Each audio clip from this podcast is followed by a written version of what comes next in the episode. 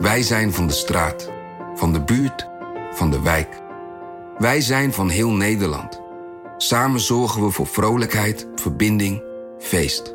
Samen brengen we in één jaar tijd 349 miljoen euro bij elkaar. Miljoenen waarmee onze goede doelenpartners de wereld groener, gezonder en rechtvaardiger kunnen maken. Nationale Postcode Loterij. Samen voor een betere wereld.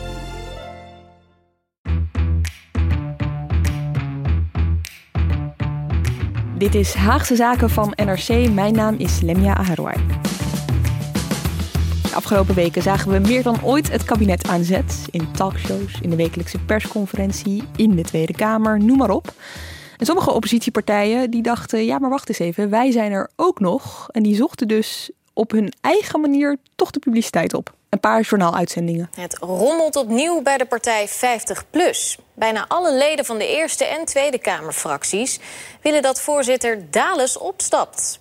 Toenaan Kuzu maakte laatst bekend dat hij vertrekt als partijleider. Nu opent hij in een verklaring de aanval op Selçuk Usturk.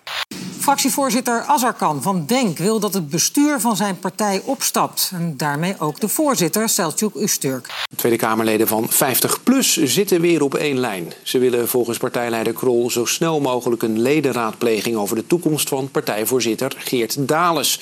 Maar er zijn meer oppositiepartijen. In deze Haagse Zaken maken we even een rondje op afstand natuurlijk langs redacteuren om te horen wat hen is opgevallen bij een paar van de oppositiepartijen die gevolgd worden door de Haagse redactie. Je hoort onder andere over de problemen van 50PLUS uiteraard, maar ook over waar GroenLinks op dit moment mee bezig is. Hoe Wilders een Baudet zich opstellen, hoe de SP gedijt nu de zorg weer volop in de spotlight staat. En dat doe ik uh, alleen weer in de studio. Ik krijg straks wel wat redacteuren op, uh, op bezoek. Maar uh, de eerste is toch echt op afstand, Jos Verlaan. Goedemorgen. Hey, hoe gaat het? Het gaat goed met dit zonnetje ja? buiten. Ja, schijnt de zon op dit moment op jou? Waar zit je? Ja, ik zit thuis. Dat is op 3,5 kilometer van de perstoren. Ja. Dus het is wel even wennen. Een nieuwe situatie dat we elkaar niet kunnen aankijken, maar dat we het allemaal via Skype doen. Ja. Maar ik hoor jou goed en het geluid is goed. En ik jou ook. Fijn dat je bij ons bent. Jos, jij uh, volgt een partij die afgelopen weken weer het nieuws wist uh, te beheersen. We hoorden het net al eventjes. 50 plus. Oké, okay, ik ga je gewoon vragen, wat is daar toch aan de hand? Wat er nu in de kern aan de hand is, is dat er is een partijvoorzitter, Geert Dales, die in 2018 is aangesteld met de opdracht ruim puin. Uh, zorg dat de amokmakers uit de partij gaan en zorg ervoor dat er een, uh, voor de Tweede Kamerverkiezingen van volgend jaar een Tweede Kamerfractie zit die 50PLUS weer van zich doet laten spreken. Nou, die man, Geert Dalers, heeft puin geruimd, maar heeft dat zo rigoureus gedaan dat hij uh, gevestigde machten en, en gevestigde namen in de partij uh, dusdanig geschoffeerd heeft dat hij nu niet meer met het establishment van de partij door één deur kan. Wat er nu in de kern aan de hand is, is dat uh, de partij volkomen op drift is. Uh, er zit een fractie in de Tweede Kamer die een volkomen onmin leeft uh, met de fractievoorzitter. Er zit een fractievoorzitter in de Tweede Kamer die feitelijk geen fractie meer heeft, want daar is die mee gebrouilleerd. er zit een Eerste Kamerfractie en een Tweede Kamerfractie in Den Haag die niet meer door één deur kunnen met het partijbestuur. Alle gremia in de partij hebben schreeuwende en slaande ruzie en zijn daarmee ook volkomen lam geslagen. Terwijl normaal gesproken er oplossingen zijn in de vorm van congressen of ledenvergaderingen, waarbij uh, uh, hoofdrolspelers tot de orde kunnen worden geroepen. Maar dat kan nu niet vanwege de coronatijden. En... en er in de partij een debat woedt, sterker nog, dat is onderdeel van het slaande ruzie, over de vraag of ze wel digitaal besluitvorming mogen nemen. De fractievoorzitter, hè, de, de, de, het boegbeeld van de partij, uh, Henk Krol, heeft zich tot nu toe achter Geert Dalers geschaard. Maar zich daardoor ook vervreemd van, uh, van zijn eigen fractie en van zijn eigen partij-establishment. Mm -hmm. Dus dat is een impasse waar je zeker nu in coronatijden gewoon niet uitkomt. Ja, want even, ik, even het probleem. Er waren een aantal mensen binnen de partij, niet zomaar wat leden, maar wel uh, gewoon uh, uh, een aantal voorzitters van provinciale afdeling, als ik het goed heb. En die hebben het vertrouwen opgezegd in de voorzitter, in Geert Dales. Ja, het begon half maart, vlak voordat de coronacrisis uitbrak, met een oproep aan, aan Henk Krol, aan Geert Dales, die partijvoorzitter, van wil alstublieft, u heeft voldoende puin geruimd, wilt u nu toetreden tot mijn fractie, uh, waar we zo dadelijk na de Tweede Kamerverkiezingen mee uh, de Kamer in willen. Dat heeft uh, bij het kader van de partij, die ook aarste op plekken in die Tweede Kamer, dus plekken op de kandidatenlijst, tot enorme commotie geleid. En dat heeft geleid tot brieven over en weer, waarin vertrouwen werd opgezegd, waarin mensen beschadigd werden, waarin uh, uh, reputaties geknakt werden en waar vooral echt met schuttingtaal en, en verbaal geweld men elkaar probeert ja. tot de orde te roepen, wat niet lukt. Want jij hebt een paar en, appberichten, ja. om, om maar even bij die schuttingtaal te blijven. Je hebt een paar appberichten kunnen inzien, hè, Jos? Ja, dat zijn appberichten die, die, die, die je qua inhoud in andere partijen ook wel ziet. Maar hier, vallen, hier valt vooral het woordgebruik op. En dat zijn er niet een paar, meestal als er binnen partij iets aan de hand is, dan, dan, dan kun je wel zo'n mailtje of, of een briefje of een notitietje ergens uh, uh, tevoorschijn halen. Maar dit, dit, dit is echt, dit, dit, dit, is, dit, dit zijn er echt heel veel. Dit, is, dit getuigt ook van omgangsvormen die, terwijl ik in het Haagse circuit toch best wel wat gewend ben, maar dit getuigt van omgangsvormen die afwijken van wat gebruikelijk is, om het heel christelijk te zeggen. Eh, ik, ik heb hier een van die appjes voor mij liggen. Dit komt dan van partijoprichter Jan Nagel uh, aan Geert Dales. Na het uh, mislukken van een paasakkoord dat ze wilden maken. Hè. Een soort, uh, meteen ook een heel mooi woord, paasakkoord. Een soort van in paastijd ja. tot een, tot een akkoord komen. En ik citeer... De wijze waarop je onze volksvertegenwoordigers kwalificeert, zelfpijping, matenaaier, verrader, is onacceptabel. Geldt trouwens ook voor het gedogen door onze politiek leider. Dit soort berichten. Ja, dan eh, refereert hij dus aan uh, uh, mailtjes van Geert Dales met woorden in dergelijke strekking. En in eerste instantie bagatelliseerde Henk Krol dit. Hè. Later deed hij er weer heel erg giegelig over. Ik wil dat even laten horen in twee fragmenten. De eerste van de NOS, de ander van NOS-journalist Sander van der Wulp op zijn Instagram-pagina. De eerste is van 8 april, de tweede een week later. En dan hoor je hoe de toon bij Henk Krol is veranderd. Ze horen niet bij ons thuis. Wij zijn inmiddels een democratische partij. Wij vinden het fijn om alle leden aan het woord te laten. En als deze vijf lieden denken dat ze het kunnen konkelefoezen in achterafkamertjes. Dat was het verleden van 50PLUS. Dat is niet de toekomst van 50PLUS. En als ze niet mee willen naar de toekomst, moeten ze echt een andere partij gaan zoeken. Krol, wat is er nou aan de hand? Oh, dat gaat me niet lukken om dat in het NOS Journaal uit te leggen, vrees ik. Dat hebben we meer tijd voor nodig. Ik zal niet ontkennen dat ik probleempjes heb. Zeker.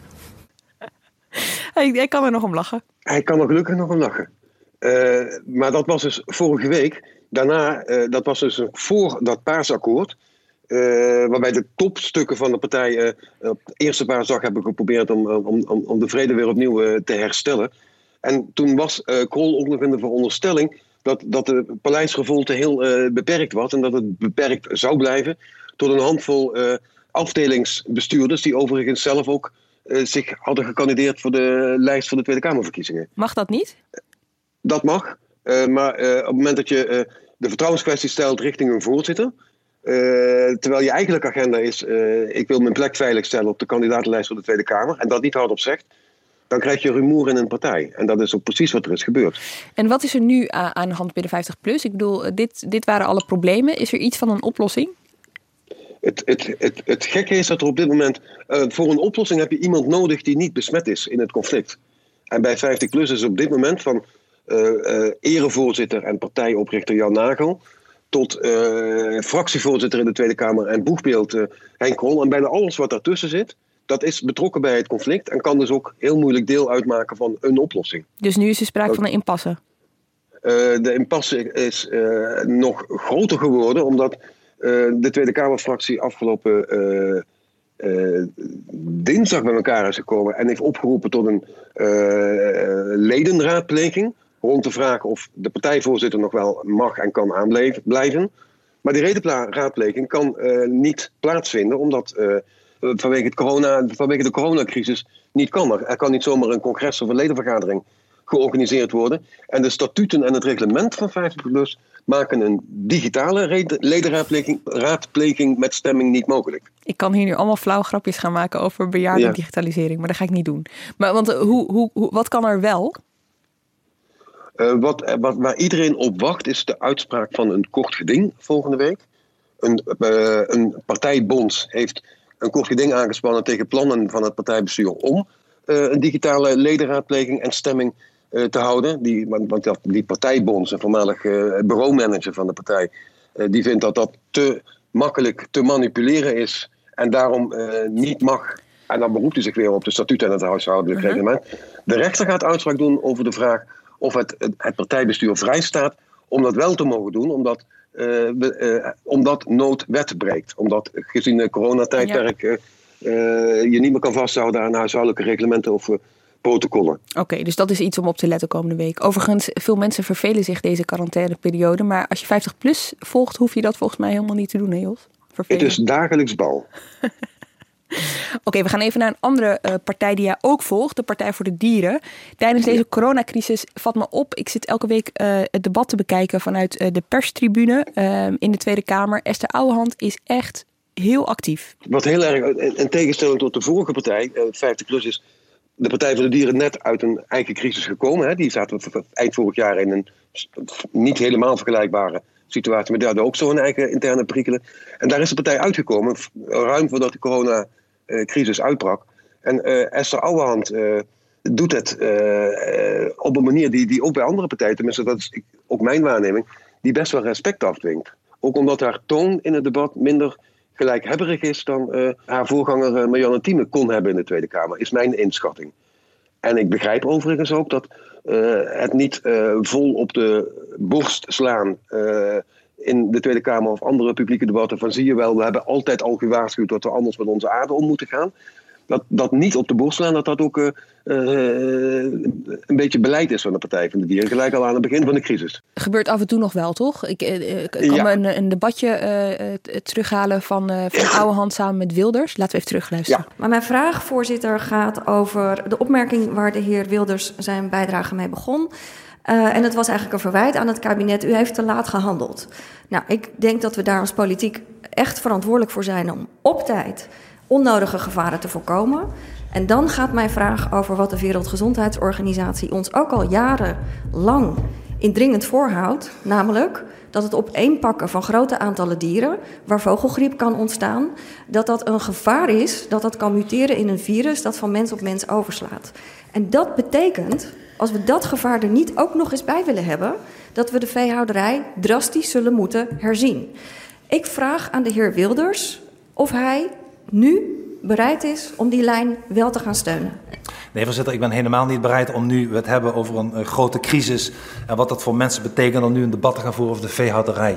Hou op zeg, alstublieft. Dat doe het maar een andere keer met de heer Graus ergens in een zaaltje, maar niet met mij nu hier. Ja, de heer Graus, dat is Dion Graus, hè, Tweede Kamerlid voor de PVV, met, eh, die wel, hoe zouden we dat kunnen omschrijven, een dierenvoorvechter is.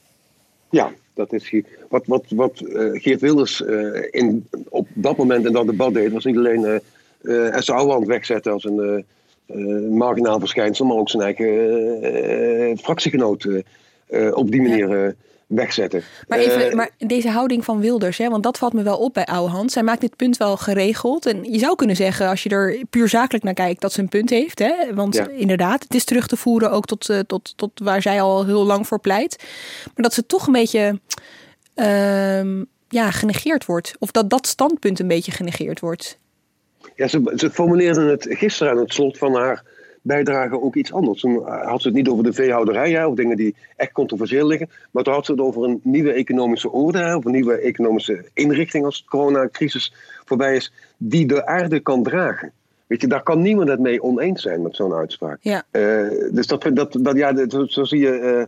Uh, uh, dat, dat, datgene wat, wat, wat de partij als getuigenispartij uh, uitdraagt, en wat in dat eerste debat waar we net een stukje van hoorden, uh, dat maakte daar onderdeel van uit. Maar wat die partij uitdraagt als getuigenispartij, dat krijgt, dat krijgt steeds meer voeten in aarde. als je kijkt naar de bevindingen van de, van de, van de WHO. Of, het sluit steeds meer aan bij wat, wat, wat andere partijen om je heen ook zien. En ik denk dat ik juist signaleer dat, dat, dat wat de Partij van de Dieren propageert dat dat in ieder geval bij, bij linkse partijen, hè, dus, die, die tot voor kort ook redelijk terughoudend waren als de Partij van de Dieren met stokpaardjes op het proppen kwam, toch meer draagvlak heeft dan het, dan het heeft gehad. Je ziet het ook in andere debatjes. er was van de week ook een debatje over, over kredietgarantieverstrekkingen, hè, die de overheid moet doen. En dat, dat, het is al jaren een stokpaardje van de Partij van de Dieren om daar aan te geven van dat dat prima is om bedrijven, maar niet als het om fossiele export of import gaat, dus van fossiele producten. Dat wordt meestal wordt dat gewoon uh, gedoogd, dat de Partij van de Dieren dat zegt. En dan gaat men over tot de orde van de dag. De, de, daar wordt natuurlijk wel een apart agendapunt van gemaakt. En dan krijgt de Partij van de Dieren ook de ruimte om te zeggen wat ze eigenlijk bedoelt. en dat zijn toch kleine verschuivingen in vergelijking met hoe de Partij van de Dieren eerder geaccepteerd en gedoogd werd in de Tweede Kamer. Denk ik. Dankjewel, Jos Verlaan. En succes daar in het zonnetje. Ja. En een andere partij waar het uh, nogal rommelt, understatement, is uh, Denk. Daar vond zelfs in de woorden van Kuzu een uh, politieke broedermoordaanslag plaats. Onze collega's van de Vandaag podcast maakten een hele aflevering hierover met politiek redacteur Floor Boon. Dus wij slaan die partij in dit rijtje over, maar we zetten hem wel voor je in de show notes, want dan kun je meteen even terugluisteren naar deze Haagse zaken. We gaan wel verder met de PvdA, want op afstand Guus Valk, Guus, welkom. Hallo. Wij gaan het hebben over de PvdA. Hè? Daar heb jij de afgelopen tijd uh, veel op gelet. Zeker. Um, uh, ook op meer oppositiepartijen. Maar de PvdA vind ik een uh, goed voorbeeld van hoe moeilijk het is om oppositie te voeren in deze tijd. Vertel, wat valt je op? Nou, kijk, het lastige is natuurlijk um, dat in crisistijd ontstaat er in de samenleving en ook politiek ontstaat er een soort ja, uh, rallying around the flag effect, hè, noemen ze dat in, uh, in Amerika. Dat betekent dat, dat kiezers uh, verwachten van politici dat ze nu grote mensen zijn, dat ze nu zich nu verenigen, dat ze niet al te kritische vragen stellen over het beleid van het, van het kabinet. Mm -hmm. En de populariteit van een premier of van een politiek leider schiet op zulke momenten altijd omhoog. En dan is het heel erg moeilijk voor een oppositiepartij om te laten zien van hé, hey, maar wij hebben ook een staatsman warm lopen. Uh, wij hebben ook een, misschien een toekomstige leider uh, klaarstaan. Dat is altijd, dat, dat, dat zie je wereldwijd, uh, dat de populariteit van leiders enorm toeneemt. en dat is in Nederland niet anders. En dat is een probleem voor de oppositie natuurlijk. want hoe kun je, ja, hoe kun je iets met, met andere plannen komen als je eigenlijk niet veel anders kan dan gewoon meer en, meer en mindere mate steunen wat, wat, wat het kabinet doet. En in het bijzonder voor de Partij van de Arbeid, omdat zij met Lodewijk Asscher een politiek leider hebben. Die ze al een tijd geleden eigenlijk uh, ja, in de markt hebben gezet, zal ik maar zeggen, als -hmm. een soort nieuwe staatsman. En je, je ziet dat hij het nu moeilijk heeft in die rol. Valt me wel op, hij is wel heel zichtbaar, toch? In die debatten in ieder geval is het wel iemand die regelmatig aan de uh, interruptiemicrofoon staat. Zeker, ja. Hij is heel veel aan het woord. Um, speelt ook vaak een beetje de, de, de rol van pater familias in de Tweede Kamer. Dus ja. als, iemand dan, als iemand dan niet goed antwoord heeft gekregen op een vraag, dan, dan, hup, dan komt Asscher even en dan, uh, dan wijst hij er nog even op en stelt hij de vraag nog een keer. Die een andere politicus ook heeft gesteld. Het viel mij op bij bijvoorbeeld Geert Wilders een paar keer. Uh, dat hij het ook, ook, ja, uh, ook even opnam voor hem. Uh, dat doet hij zeker. Maar dat is nog wat anders dan echt je eigen verhaal vertellen. Wat hij grotendeels doet, is steun uitspreken voor, voor de maatregelen. en, en, en, probeert daar nog wel wat eigen accenten in aan te, aan te brengen.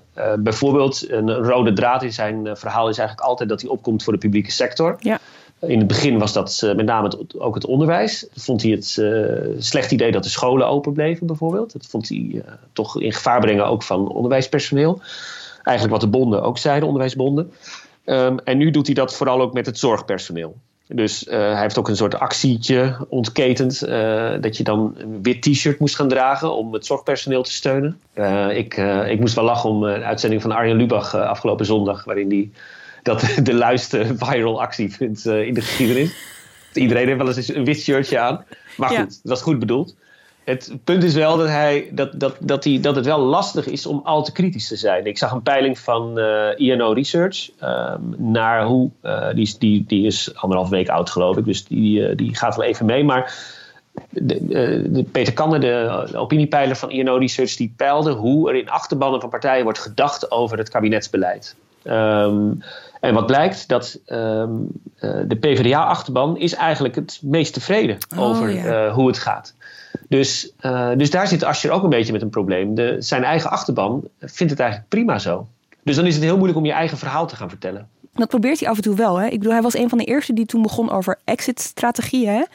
Um, ja. Ook degene die begon over die valse tegenstelling in zijn ogen tussen economie en uh, gezondheid. Buitenhof, 5 april. Waarom uh, kunt u een vervals dilemma? Nou, dat zou ik schetsen. Kijk, dat gaat vanuit dat je ook nu zou kunnen kiezen. Weet je wat? Uh, we, we, zetten de economie weer aan. Iedereen gaat weer naar buiten.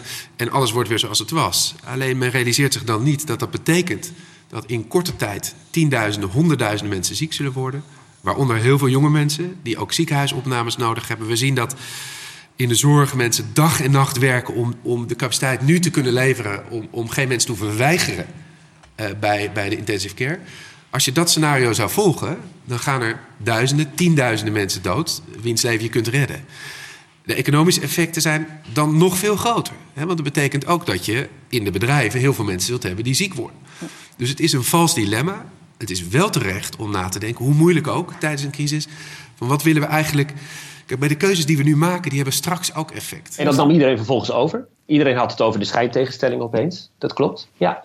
Ja, dus hij doet het ook. Hij denkt ook veel over na. Uh, heeft ook, uh, heeft ook uh, vind ik, interessante inbrengen. Maar echt oppositie voeren is het natuurlijk niet. Hè? En dat gaat ook eigenlijk niet, want in, indirect is de Partij van de Arbeid natuurlijk ook een beetje een regeringspartij geworden. Sinds het aftreden van Bruno Bruins is Martin van Rijn de nieuwe minister voor Medische Zorg.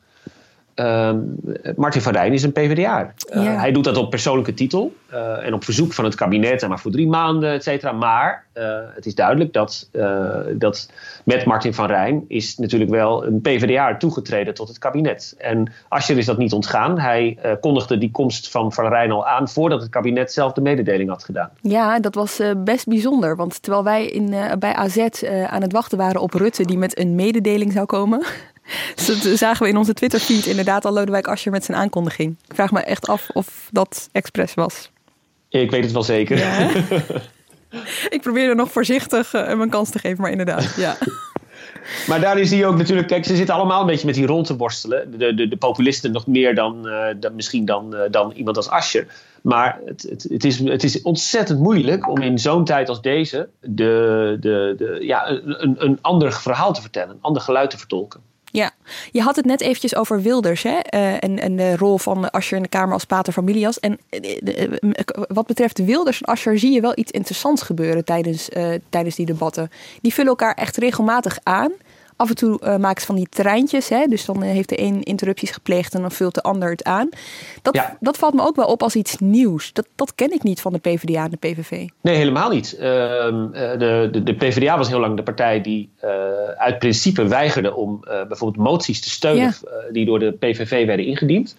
Dus zij waren daar ongelooflijk principieel in. Maar Asscher speelt heel erg de rol, valt me nu op, van procesbewaker. Dus wat hij heel erg doet is... Um, uh, ja, eigenlijk, het is bijna de rol van Kamervoorzitter. Dus uh, als hij vindt dat Wilders niet goed antwoord heeft gekregen op een vraag... Uh, dan, dan grijpt hij in.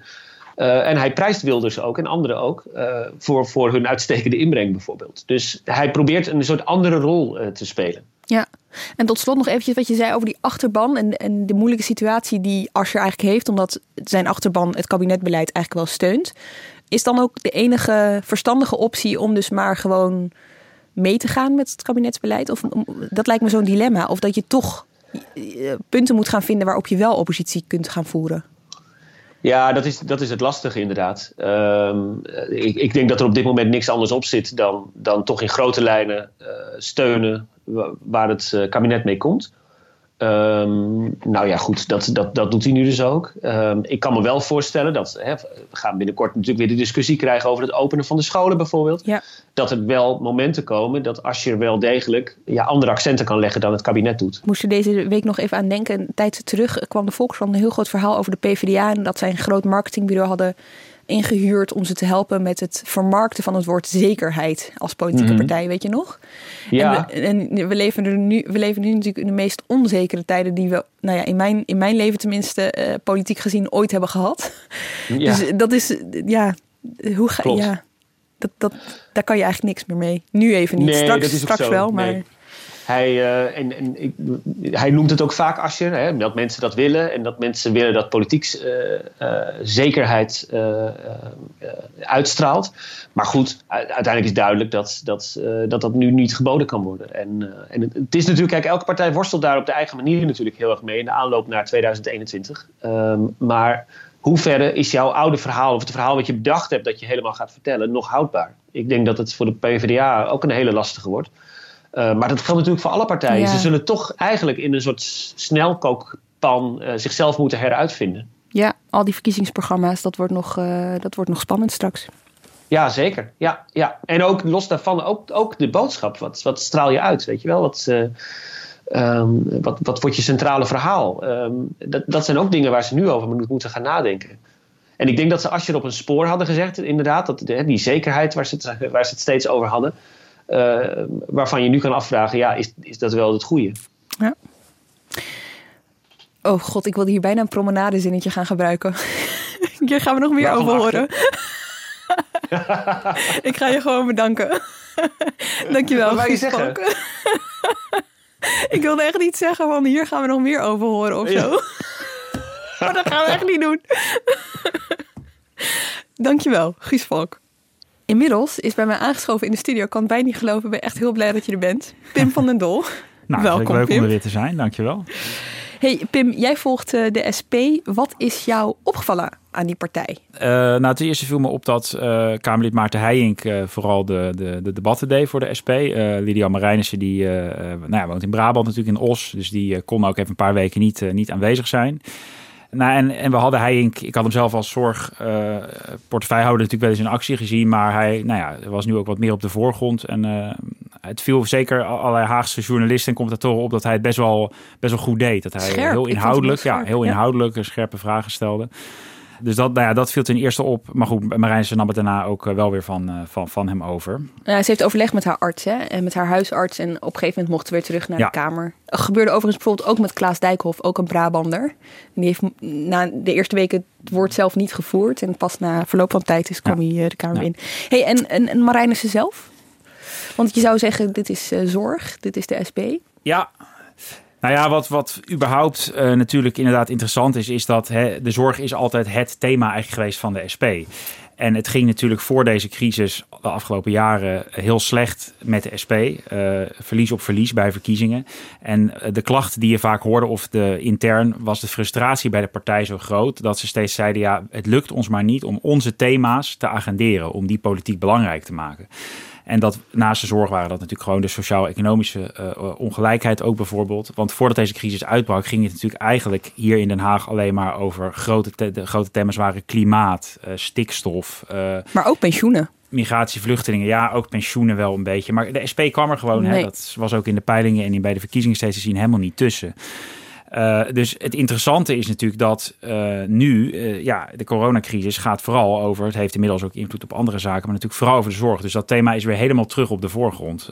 dus wat dat betreft, ja, is het voor de SP natuurlijk, het is hun, hun natuurlijke onderwerp. Dus je hoort, nou ja, Lilian Marijnissen nu ook in de debatten steeds natuurlijk heel veel aandacht vragen, met name voor de, de zorgmedewerkers, voor hun positie, dat ze goed behandeld worden, dat ze voldoende beschermingsmiddelen hebben, dat ze ook uh, meer gewaardeerd gaan worden. Dat ze straks meer geld krijgen, bonussen, uh, een soort van bonussen krijgen als een soort goedmakertje of als, als blijk van waardering. Um, maar goed, eh, dit was altijd al. Hè, de SP hamert al jaren op een betere zorg, meer waardering voor zorgverleners. Uh, dus ja, je zou moeten zeggen, dit is het grote gelijk van de SP, weet je wel? Dus die ja, mensen... maar goed, kijk, deze crisis is natuurlijk is iedereen overkomen. Dus, uh, maar het is wel zo inderdaad dat, dat het nu gaat over het thema, in ieder geval waar de SP uh, het het liefst over heeft. En het ook al jaren echt wel over heeft, veel meer dan, dan andere partijen. Ja, en hoe stelt ze zich op? Want we hoorden net van Guus hè, dat de PvdA, eh, de achterban van Ascher, die, die vindt het kabinetsbeleid eigenlijk wel goed. Of die steunt dat voor een groot deel. Ja. Dus Ascher moet zich ook een beetje, moet, moet een weg vinden daarin. Nou is de SP altijd een tegenpartij, een protestpartij. Hoe stelt Marijn nou, zich op? Ja, dat is natuurlijk nu voor de SP ook wel lastig, omdat hè, de politieke verschillen zoeken of nu zeggen ik ben het volledig of radicaal oneens met het beleid. Ja, dat, dat doe je nu niet zo snel. Dus uh, ook nu is de SP, uh, eh, ja, steunen zij in principe wel de meeste van de maatregelen die nu ook door het kabinet worden genomen natuurlijk in deze crisis. Dat moeten ze wel doen. Dus daar, daar hebben ze het misschien lastig om zich heel erg te profileren of te onderscheiden. Tegelijkertijd um, viel me wel op dat, dat Marijnissen inderdaad in de afgelopen paar debatten het ook wel wat politieker uh, durft te maken dan een aantal andere partijen. Het is nu alle hens aan dek om deze volksgezondheidscrisis op te lossen. Daar moet alle aandacht en energie naartoe gaan. Maar wij vrezen met grote vrezen voor de sociale en maatschappelijke crisis die hierna volgt. We hebben vanochtend de berichten kunnen zien. De recessie, de volgende recessie wordt alweer aangekondigd. Laten we er alsjeblieft voor zorgen dat de mensen die nu de klappen moeten vangen, niet de mensen zijn die dan ook vooraan moeten staan om de rekening te betalen. En laten we samen bouwen aan een economie die werkt voor ons allemaal. Ja, dus hier zie, hoor je dat op het laatst al een beetje. Dat ze uh, probeert ook heel erg het, natuurlijk de zorg. Alleen ze probeert het ook te verbreden. Dus uh, aandacht te vragen voor überhaupt de ongelijkheid in Nederland. Hè, dat deze ook uh, nog weer in het debat van afgelopen week dan zegt ze bijvoorbeeld ook alweer dingen als het kabinet doet alleen maar nu een moreel appel op het bedrijfsleven om mensen in dienst te houden. Uh, de, de huurders uh, vorige week van uh, dat die huurverhogingen niet door mogen gaan. Dus je ziet dat, dat de SP ook wel probeert dit breder te maken dan de zorg alleen. En te gaan hameren op ja, de, de ongelijkheid dat er straks weer rechtvaardige keuzes nodig zijn. Dus, dus nou ja, ze maken het ook wel weer wat politieker. Hun, hun, ja, hun strijd tegen het kapitalisme. Daar proberen ze het ook wel weer aan te koppelen. Maar dit is interessant, hè? want we werken langzaam maar zeker richting uh, campagnetijd. Richting ja. verkiezingen van uh, volgend jaar. Dit gaat een thema worden. Natuurlijk wordt nou, dit een thema. Kijk, sterker nog, uh, het zag er naar uit dat de zorg was, is in Den Haag altijd een, een, een belangrijk onderwerp, omdat het hè, gaat om heel veel geld. Er moeten altijd keuzes in gemaakt worden. Alleen het zag er tot een paar maanden geleden absoluut niet naar uit dat de zorg een van de grote thema's zou worden bij de Kamerverkiezingen van volgend jaar. Nu kun je ervan uitgaan dat dat hoe dan ook misschien wel nou, het belangrijkste of in ieder geval een van de allergrootste thema's gaat, uh, gaat worden. En dat geldt, hetzelfde geldt eigenlijk voor de sociaal-economische ongelijkheid waar de SP vaak op hamert. Want uh, ook dat zal natuurlijk de gevolgen van deze crisis nu, ook de economische gevolgen, ja, die zullen dat, zal dat weer allemaal van dat soort vraagstukken gaan geven. Hoe lang gaan we bedrijven steunen? Blijven werknemers in dienst? Kortom, ook, dit, ook dat thema ja. is precies waar de SP zich graag op profileert. Maar dat wordt dus ook een hele belangrijke proef tegelijkertijd voor Marijnissen. Want zij weet het steeds niet te verzilveren. Nee, weet je wel, dat ik... klinkt steeds. Over de onderwerpen kan Marijnissen niet meer zeggen... nou ja, die, die nee. zijn politiek niet interessant. Die worden nu het allerinteressant. Dus nu komt het aan op haarzelf. Kan zij dat vertolken of niet? Precies. Uh, ik durf al te zeggen dat de coronacrisis misschien een gouden kans is voor de SP. Want hè, zorg en ongelijkheid, sociaal-economische ongelijkheid, lijken nu de grote thema's te gaan worden voor de komende maanden, ook richting volgende verkiezingen. Dus inderdaad, de vraag is: kan de SP nu eindelijk, uh, als het inhoudelijk wat meer hun kant op valt, weer een beetje gaan, gaan, gaan profiteren? Uh, en hè, tot nu toe in de peilingen bleven ze natuurlijk hopeloos achter op groot verlies, halveer, halvering van kamerzetels. Ja, de vraag is of ze dat nu weten te gaan omdraaien. Nog even één ding over de SP. Want uh, ik had het net al even over verkiezingen. Dit is ook de periode dat Kamerleden bekendmaken of ze wel of niet doorgaan. Het dreigt een beetje onder te sneeuwen. Maar er is één SP-Kamerlid dat al heeft gezegd: ik stop ermee. Ja, uh, Sadet Karabulut. Na de volgende uh, verkiezingen, voor de ja, duidelijkheid. Die, die komt niet terug in de, op de volgende lijst. Dat heeft eigenlijk helemaal niks met deze coronacrisis te maken, maar is tegelijk wel een belangrijke ontwikkeling binnen de partij. He, want zij stond, maar dan gaat het met name om bijvoorbeeld het, vluchtelingen- en migratiestandpunt van de SP.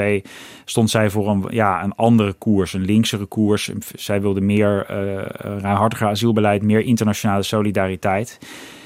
Dus die discussie was al heel lang gaande binnen de SP. Er was bij een deel van de SP'ers, linkse, meer linkse SP'ers, onvrede over de koers van Marijnissen. En waar de partij de laatste jaren, uh, ja, uh, welke koersen daarop volgde.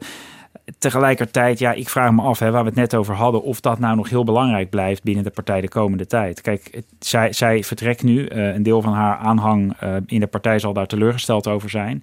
Maar ik denk heel eerlijk gezegd dat die thema's waar zij zo voor aan het strijden was richting die verkiezingen minder belangrijk zullen nu zijn. niet, maar over een tijdje natuurlijk wel weer. En ik vraag me af, ja. is, dat, is dat geluid, wordt dat ook vertolkt door anderen behalve Karabulut? Dus is dat geluid met Karabulut ook verdwenen? Of? Nou, die- zij heeft had een grote schare aanhangers in de partij en ook eh, medestanders misschien wel in de, in de Kamerfractie en, en in de lokale fracties. Eh, alleen het is wel een eh, ja, gevoelig verlies voor dat kamp in de partij. Ja. Ja. Ze wilde ook ooit partijleider worden, toch? Ze heeft dat er Ja, ze heeft toen mee te opgeno- eh, ja, het opgenomen tegen Marijnissen bij de laatste eh, fractievoorzittersverkiezing, maar eh, ja, niet gered. Oké, dankjewel. Pim van den Doel. Barbara Rijlaarsdam, jij, wij zaten de afgelopen weken eh, zij aan zij, maar wel op gepaste afstand op de perstribune al die debatten te volgen. Jij hebt veel op de PVV gelet ook, hè? En ik ben benieuwd, wat viel jou op? Klopt. Eh, ja, we hebben alweer zeven eh, coronadebatten erop zitten, eh, telde ik gisteren. En bij het eerste debat op 5 maart zag ik ineens een ja, voor mij tot dan toe onbekende PVV'er. Dat was Chris Jansen. En ik moest echt even opzoeken wie dat was. En hij bleek op dat moment 100 dagen in de Kamer te zitten. Dus drie maanden pas. En hij is in de plek gekomen voor Sietse Fritsma. Oh ja. Dat is echt een PVV'er van, van eerste uur. Die ging weg. En eh, voor hem in de plek kwam Chris Jansen. En hij ging samen met Fleur Agema eh, de zorg doen. En hij was degene die dit eerste debat mocht doen. Ik was best wel onder de indruk van de manier waarop hij daar stond. Ehm, hij hield echt een stevig PVV-verhaal. En ja, eigenlijk de hele Kamer viel over hem heen. Om, ja, hoe haalde hij het in zijn hoofd om het RIVM in twijfel te trekken. En om alle experts in twijfel te trekken. En om te vragen om allerlei scenario's waarin het helemaal fout ging. Want op dat moment was er echt nog niet zoveel aan de hand natuurlijk. Mhm, hè? We mhm. hadden een paar besmettingen. En uh, uh, tijdens het debat kwam naar voren dat het er 82 waren. Dan moet je je voorstellen, eh, hoe lang is dat geleden? Ja. Um, en Chris Jansen wilde, uh, wilde eigenlijk uh, van het kabinet horen wat in de slechtste scenario's zou gebeuren, wanneer er werd opgeschaald, dat soort dingen. De hele Kamer was boos. Grappig, daar had ik het net over met Pim. Maarten Heijink namens de SP, die voerde ook de eerste debatten zelf het woord. Dus ook een portefeuillehouder. En die viel ook op omdat hij nou ja, in zijn geval gewoon scherp was, inhoudelijk was. Weet je wel? Dus die Chris Jansen die heeft het volgens mij één debat volgehouden. Toen kwam Wilders er weer bij, hè? Ja, al snel werd dit natuurlijk chefzaggen. Want het is zo groot en het werd ook al snel zo groot... Dat, dat de fractievoorzitters stuk voor stuk overnamen. Bij de VVD heeft Heike Veldman, de zorgwoordvoerder, het nog wat langer volgehouden. Want Klaas Dijkhoff uh, is nog iets langer weg geweest, de fractievoorzitter. Maar bij de PVV was het inderdaad echt het tweede debat al dat Geert Wilders het stokje weer overnam. En die ging er meteen uh, snoeihard in, hè? Ja, zeker. Dat was dus nog niks vergeleken bij, uh, bij deze Chris Jansen. Uh, Wilders ging er echt snoeihard in. Uh, dat zag je het eerste debat al. Hij had het over spelen met mensenlevens. Hij vond dat het kabinet veel te weinig deed, veel te laks was.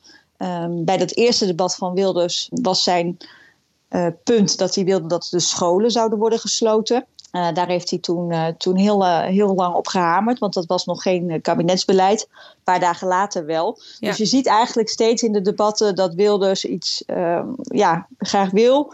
En dat hij net daarmee voor de troepen uitloopt. Dus dat het uiteindelijk wel komt. Maar hij vindt dus ook dat het kabinet steeds te laat reageert en te laks is. En zijn toon daar is ook iets interessants mee. Want in dat eerste debat, of een van de eerste debatten, 18 maart, toen klonk. Tweede debat, ja. Tweede debat, of, ja, zijn tweede debat, ja. Toen maakte hij hele harde verwijten richting het kabinet. Hoe kan het, voorzitter, dat Nederland een premier heeft die dit voorstelt? Mensen onnodig laten sterven. U mag zeg ik tegen de premier, geen Russische roulette spelen met de gezondheid en de levens van mensen. Stop daarmee, meneer Rutte. Het is onethisch, het is fout en onze zorg, onze ziekenhuizen, onze intensive cares kunnen dat helemaal niet aan. Ja, dit was een paar dagen na die uh, beroemde televisietoespraak van, uh, van premier Rutte, waarin hij een paar keer het woord groepsimmuniteit liet vallen. Nou, daar hebben we later natuurlijk nog een heleboel over gehoord. Maar Wilders maakte daar echt gehakt van. Uh, zoals je net kon horen. Hij noemde Rutte nog net geen moordenaar. Maar hij verweet hem wel dat er onnodig mensen doodgaan door deze uh, strategie.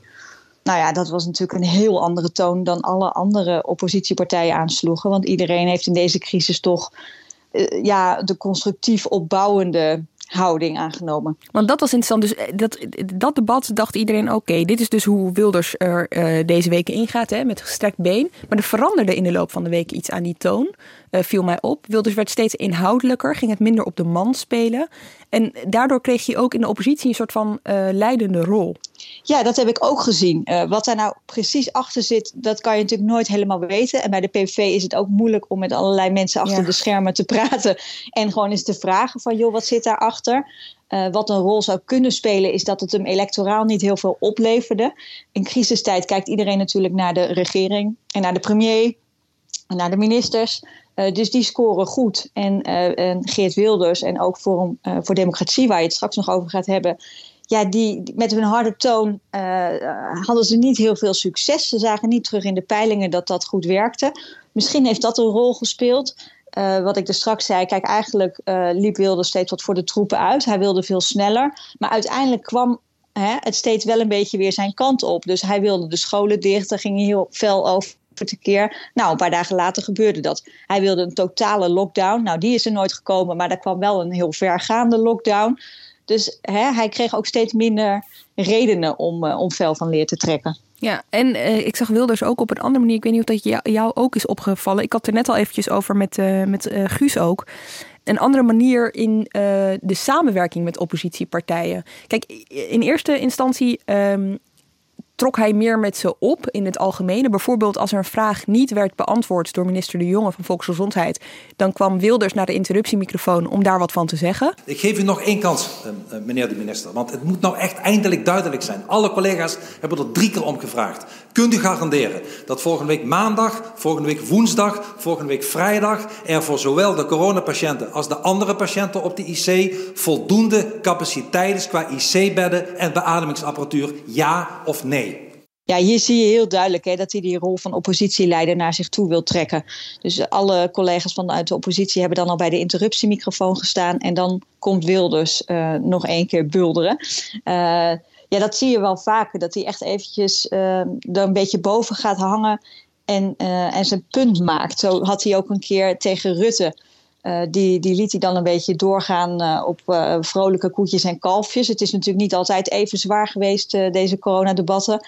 Dus Rutte had het op een gegeven moment vlak voor Pasen steeds over de, dat de wc's waren gesloten op campings. Om toerisme wat te ontmoedigen.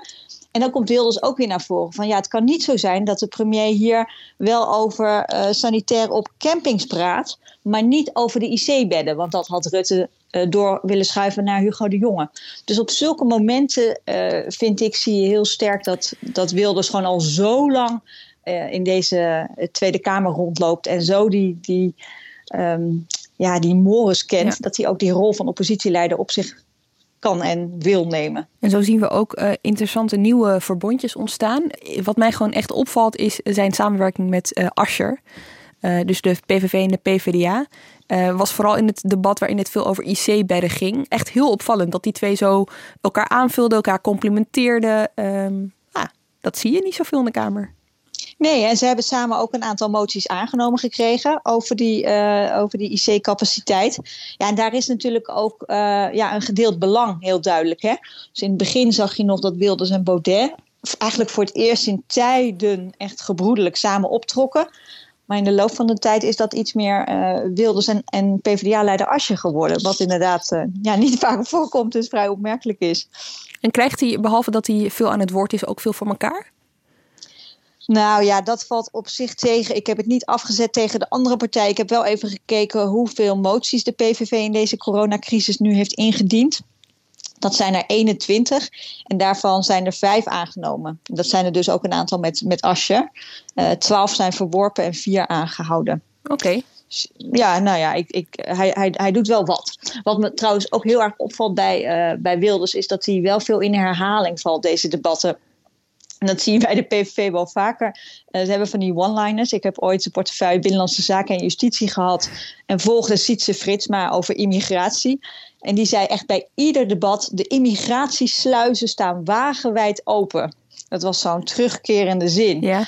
Um, en dat valt dan op omdat jij als portefeuillehouder al die debatten bijwoont. Maar ja. dat zijn er misschien ja, vijf in een jaar of zo. En nu zijn het er dus zeven in anderhalve maand tijd. En Wilders begint iedere keer weer over de bezuinigingen op de zorg. Uh, de zorg is kapot gesaneerd. Er zijn 75.000 medewerkers ontslagen de afgelopen jaren. Uh, dat is om te onderbouwen dat zijn, zijn punt van uh, we hadden er beter voor kunnen staan als er niet zo was bezuinigd op de zorg. Ja, overigens heeft onze dat collega Philip de Wit Wijnendaal uh, gecheckt, hè, die uh, uitspraak, of er inderdaad uh, zoveel bezuinigd is op de zorg. Klopt, daar was nog wel het nodige bij. Onwaar was volgens mij. ja, volgens mij was het ja. onwaar, hè? Ja, precies. Ja. ja. Hey, viel me nog één ding op, want we hebben het net over, gehad over zijn toon. Uh, die werd eigenlijk steeds meer gematigder. Dus die persoonlijke verwijten die, ja, die, die, aan het kabinet, die, die verdwenen. Maar deze, deze week, dus afgelopen week, viel me op dat dat wel weer een beetje aan het terugkomen was. Ja hoor, het gaat echt op en neer. Dus uh, ja, ook dat is natuurlijk de, de ervaring van Wilders. Hij weet precies op welke momenten uh, hij echt de, de duimschroeven moet aandraaien. En hij moet blijven doorvragen en vragen en vragen en zuigen. Uh, hè, om het antwoord te krijgen ja. dat hij wil. Of om de toezegging te krijgen die hij wil. Op andere momenten is hij weer wat, wat gematigder en wat positiever. Ik heb hem vorige week zelfs uh, horen zeggen over die app. Waar best wel veel kritische vragen over werden gesteld.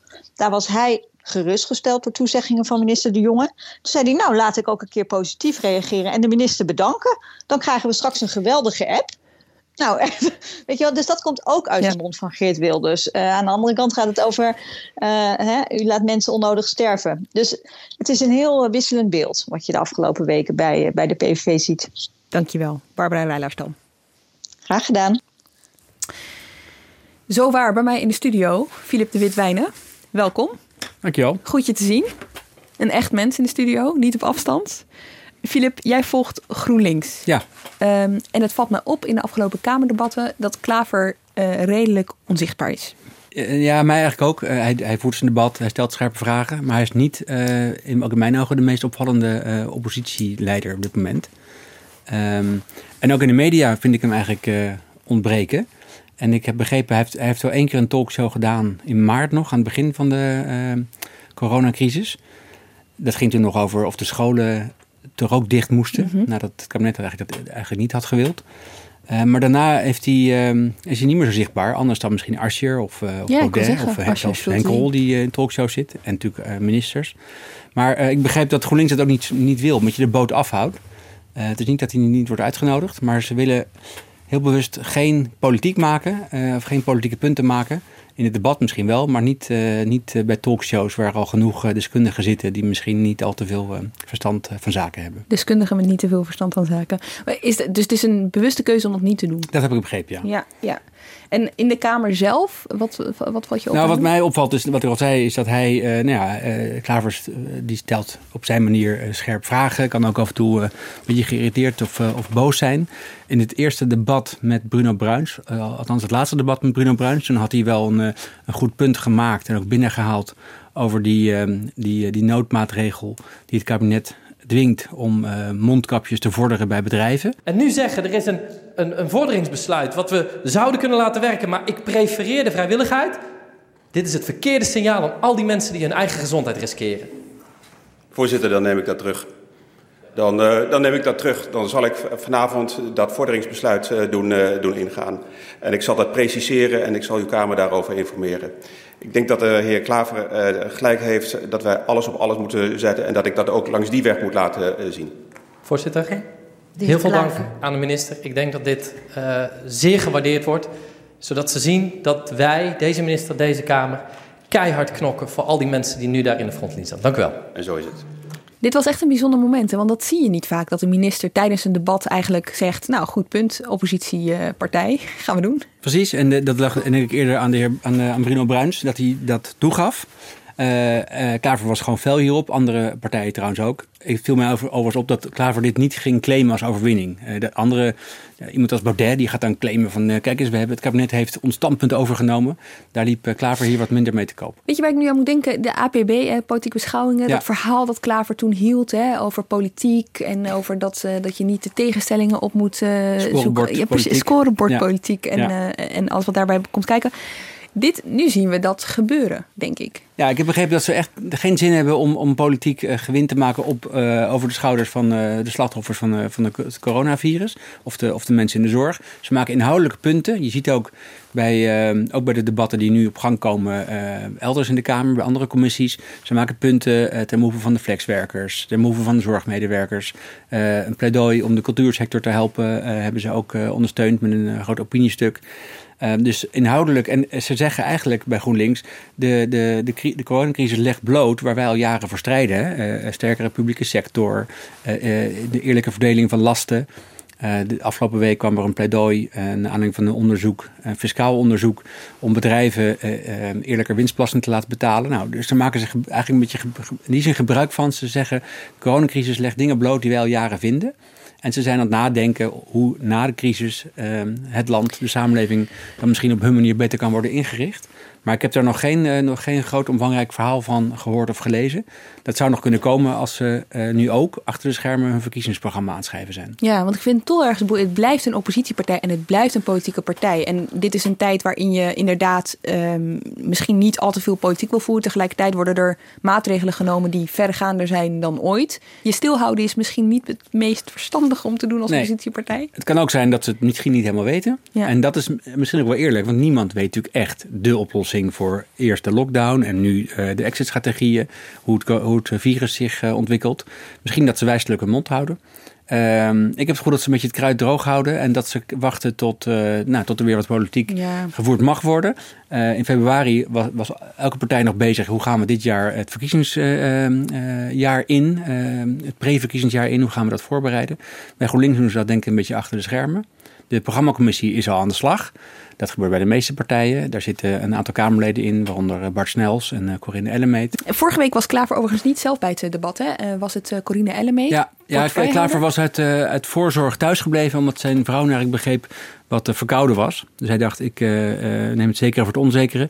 uiteindelijk is het goed gekomen, is ze weer, is ze weer beter.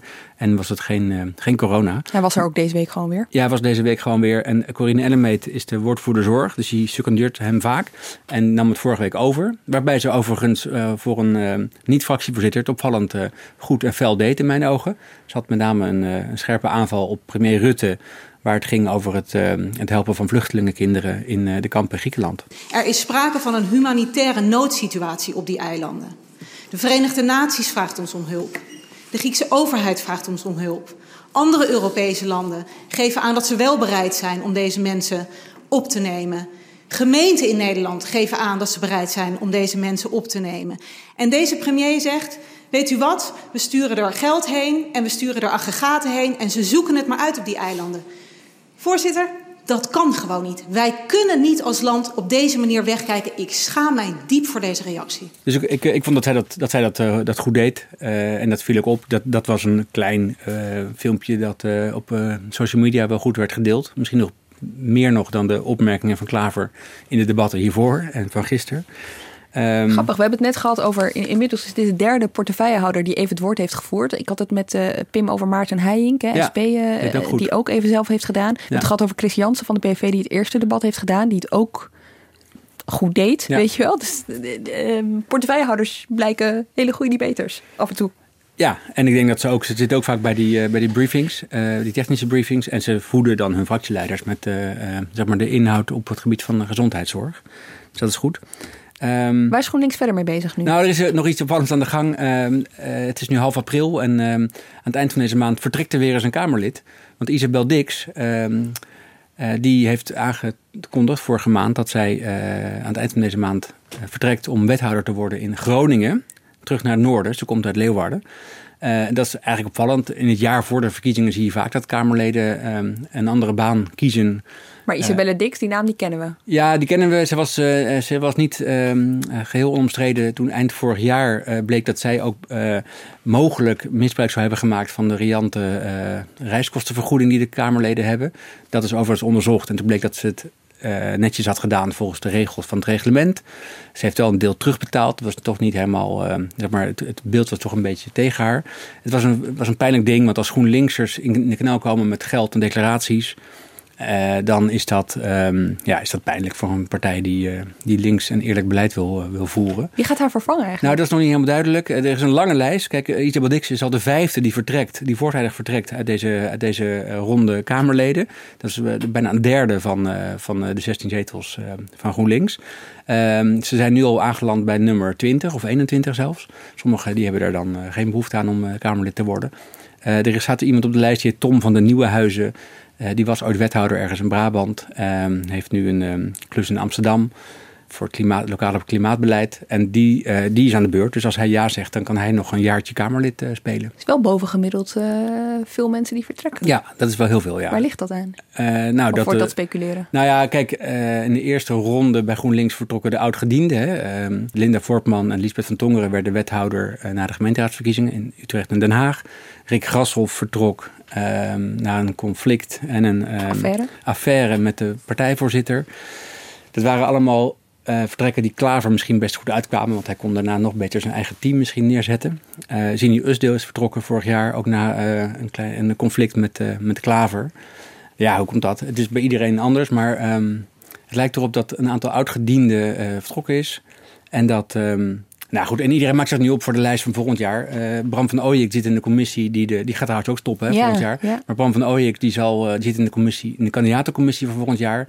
Uh, kandidaten kunnen zich komend jaar, komende maand gaan melden. Klaver heeft zelf al gezegd dat hij nog. Ja, Klaver is de doen. eerste en enige die tot nu toe bekend is. Die wordt lijsttrekker. De rest kan zich melden komende twee maanden, in mei en, en juni. komt er naar mij, juni.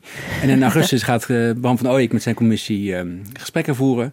En aan het eind van het jaar, kijk, uh, GroenLinks had een congres uh, zullen hebben, gehad zullen hebben in maart. Dat is afgeblazen vanwege uh, nog geen lockdown, maar wel het coronavirus dat al rondwaarde. Ze zouden in Brabant een conferentie hebben. Dat was niet zo handig. Um, er waren geen hele grote punten op de agenda, anders dan de jaarrekening en decharge van het bestuur. Maar richting de verkiezingen is het congres van het najaar belangrijker. In december of in januari volgend jaar. Dan wordt het programma vastgesteld en dan wordt de kandidatenlijst vastgesteld. En bij GroenLinks is het al jaren zo dat, er een, ehm, dat de kandidatenlijst wordt voorgedragen door de kandidatencommissie. Maar daarna mogen de leden via een referendum, dat gaat al digitaal en online, Via een referendum mogen de leden die lijst verder bepalen. Die mogen, dan, mogen de volgorde bepalen, mensen omhoog of omlaag schuiven. Dus dat proces kennen ze al. Dus mocht nou nog in december het congres niet fysiek doorgaan, dan is het voor GroenLinks niet zo'n punt om dat eh, digitaal af te handelen. Alleen uh, bij GroenLinks is men altijd erg goed om bij congressen te debatteren over het verkiezingsprogramma. Met amendementen. En uh, er wordt er vele, altijd vele strijd om gevoerd. Vooral op het gebied van, van onderwijs. Mm dus ik denk dat men daarom wel heel graag wil dat er een congres gaat komen aan het eind van het jaar.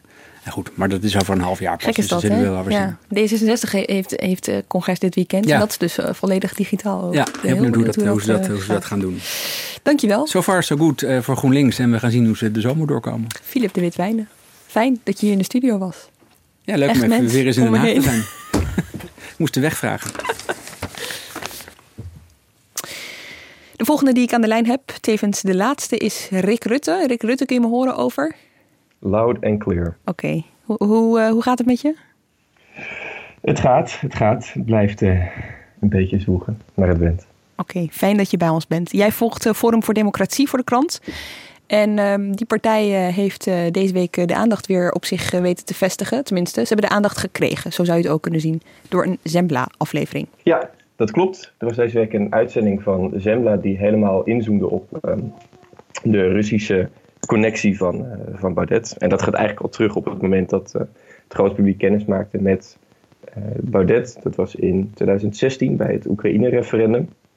Daar was Baudet een van de, dus de, de, de spreekbuizen en aanvoerders van het, het tegenkamp, dat uiteindelijk dat referendum wist te winnen. En al sindsdien grond het van verhalen over hoe die op de hand van het Kremlin zou zijn. En of er misschien ook wel meer in het spel zou zijn dan alleen steun. Of er sprake zou zijn van betalingen. Nou, volgens uh, Zembla is dat wel het geval. Er werd uit appjes geciteerd die met uh, Henk Otte gedeeld waren. Uh, er werd verwezen naar allemaal vriendschappen met, met prominente Russen die dan weer aan het Kremlin zouden zijn gelieerd. Ja, het, ik... De grote vraag bleef alleen, is er ook sprake van betalingen. En daar is, en dat is wel heel goed om te benadrukken, daar is geen, geen smoking gun voor. Daar is geen hard bewijs. Precies, het was een aflevering, een hele goede aflevering met heel veel rook, maar niet echt vuur. Ja, en dan kun je eigenlijk twee conclusies trekken. De eerste dat er heel duidelijk uh, vriendschappen zijn van Baudet met, uh, met Russen en met uh, Kremlinologen. En dat er tegelijkertijd geen bewijs is voor een financiële transactie. Dus ja, je kunt hem een fellow traveler noemen, of je kunt zeggen dat, uh, dat hij uh, heel close is met bepaalde Russen. Weet je, als je op het moment dat je dat referendum wint als eerste of nog dezelfde dag langs gaat bij uh, een van die figuren om te proosten met een broodje zalmeieren en, en een glaasje van het een of het ander, dan ben je heel close. Maar dat wil nog niet zeggen dat er betaald ja. is. Ja, en even zeg maar voordat we het gaan hebben over Baudet en zijn rol in deze coronacrisis, nog even hierover. Um, wat wat is hiervan de conclusie, zeg maar? Weet je wel, dus gaat dit een problemen opleveren, deze aflevering? Of? Nou, het is goed om te denken dat heel veel van de, de feiten die langskwamen, die, die kennen we op een of andere manier al. De, Russen waarover het ging, daar heeft uh, bijvoorbeeld Tom-Jan Meus in NRC al over geschreven. Um, en ook uh, Vladimir Kornilov, de andere Rus over wie het ging, daar is ook al eens over geschreven. Het was uh, wel een prestatie om dat alles maar op een rijtje te zetten en dat in beeld te brengen. Als er een andere conclusie is die ik eruit zou trekken, is het vooral dat uh, de grote bom van dit alles was Henk Otte. Het waren zijn appjes met Baudet die, uh, die steeds in de uitzending langskwamen. Het was zijn verhaal tegenover dat van Baudet. We hebben de afgelopen maanden al steeds gezien dat, dat Otte het Baudet moeilijk wist te maken door mensen te laten overlopen, door informatie te laten lekken over hoe de partij werd bestuurd de afgelopen jaren. Ja.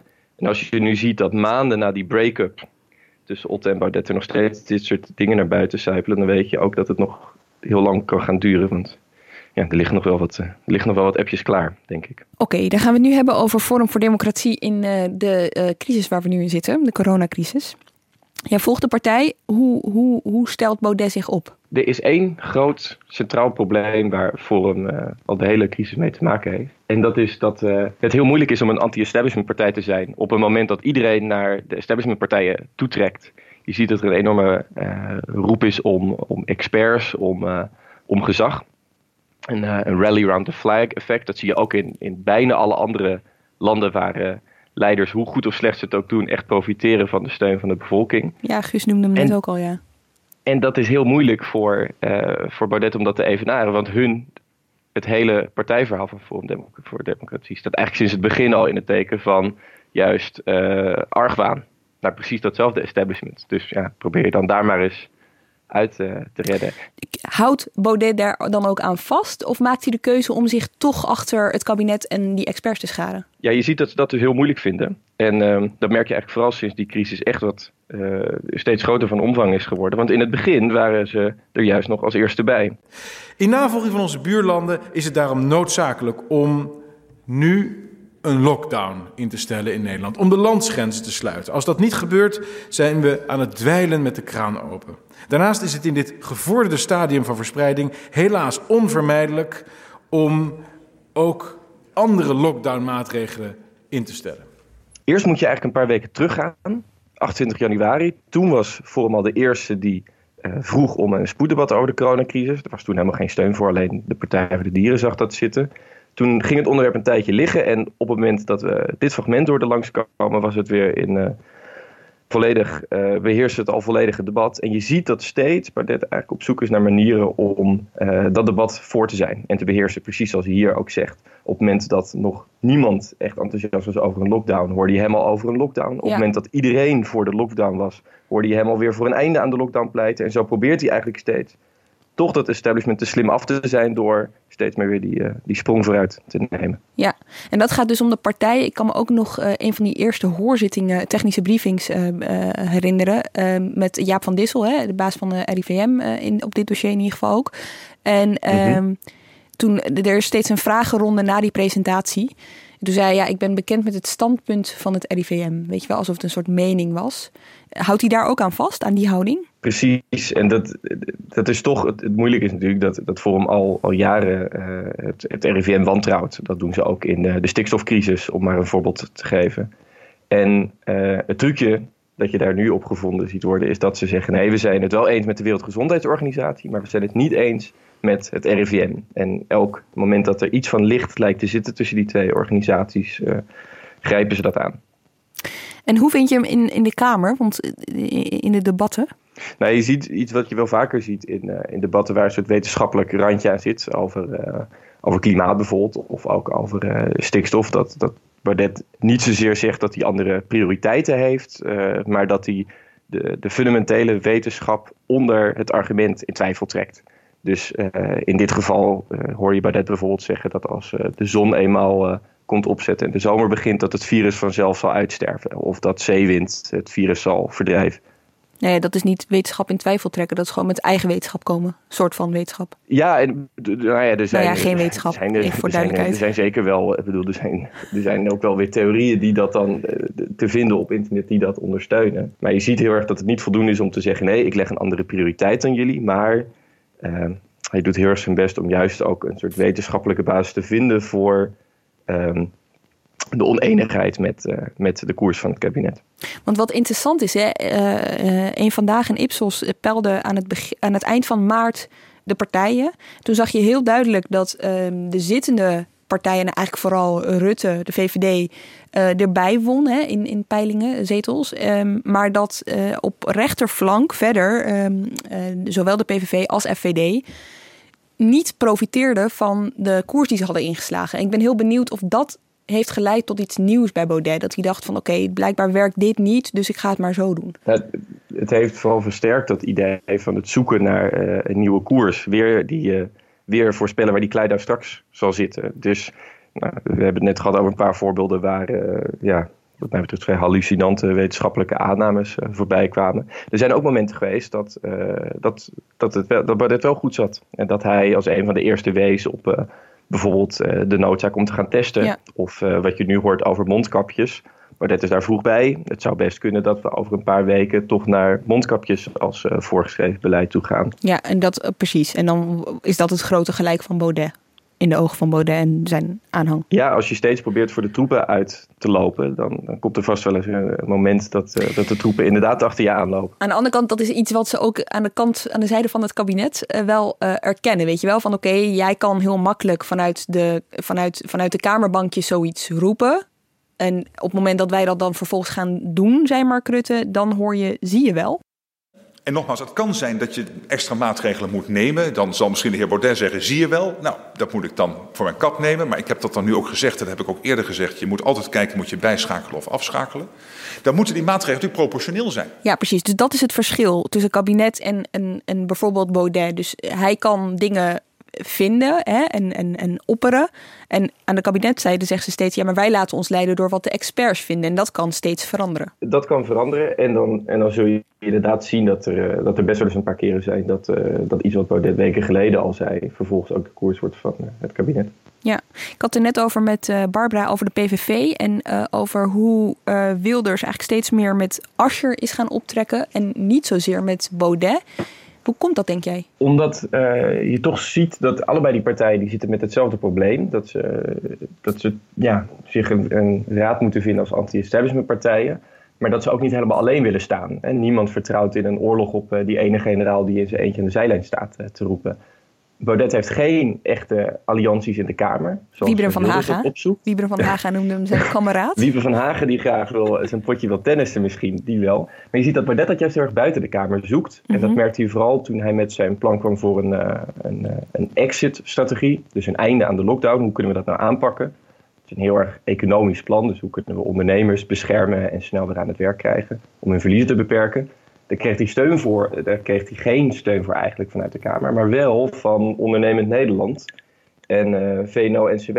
Twee van de grootste, belangrijkste ja, van, uh, van de werkgevers. Oké, okay, dus hij zoekt zijn verbondjes eerder buiten de Kamer dan erin. Precies. En dat is op zich nog, het verbaast mij nog wel een beetje, want uh, Hans de Boer, de baas van VNO-NCW, die nu dat plan van Baudet omarmt, dat is iemand van wie Baudet een, een jaar of wat geleden zelf nog heeft gezegd dat als hij ooit aan de macht zou komen, dat Hans de Boer de eerste zou zijn die eruit vloog. Als vertegenwoordiger van het kartel. Maar ongebruikelijke omstandigheden die uh, dwingen tot ongebruikelijke allianties.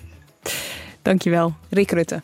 En jij ook, dankjewel voor het luisteren. In deze tijden kan ik me best voorstellen dat je behoefte hebt aan feiten. Dat je meer behoefte hebt aan journalistiek dan in de tijden hiervoor. Wil jij ons mogelijk maken, maar ook het journalistieke werk van NRC, dan wil ik toch even gezegd hebben dat je voor 2 euro per week, dat is zeg maar niet eens de prijs van een cappuccino die je nog kon halen voordat we allemaal binnen gingen zitten, kun je ons steunen. En lees je alles van nrc.nl. Ga ervoor naar nrc.nl slash podcastabonnement. Dan heb je meteen de juiste link. Productie en redactie van deze aflevering waren zoals altijd in handen van Iris Verhulsdonk. Volgende week zijn wij er gewoon weer in je feed. Dus abonneer je ook op ons. Dat is helemaal gratis in Spotify of in je favoriete podcast app. Tot volgende week.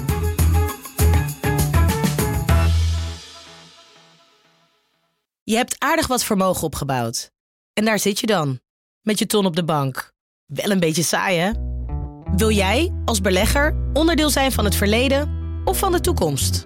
Bridgefund is een slimme fintech die een brug slaat tussen de financiële behoeften van ondernemers en van beleggers. Dus wie belegt bij Bridgefund krijgt niet alleen een mooie vaste rente, maar brengt ook ondernemers in beweging.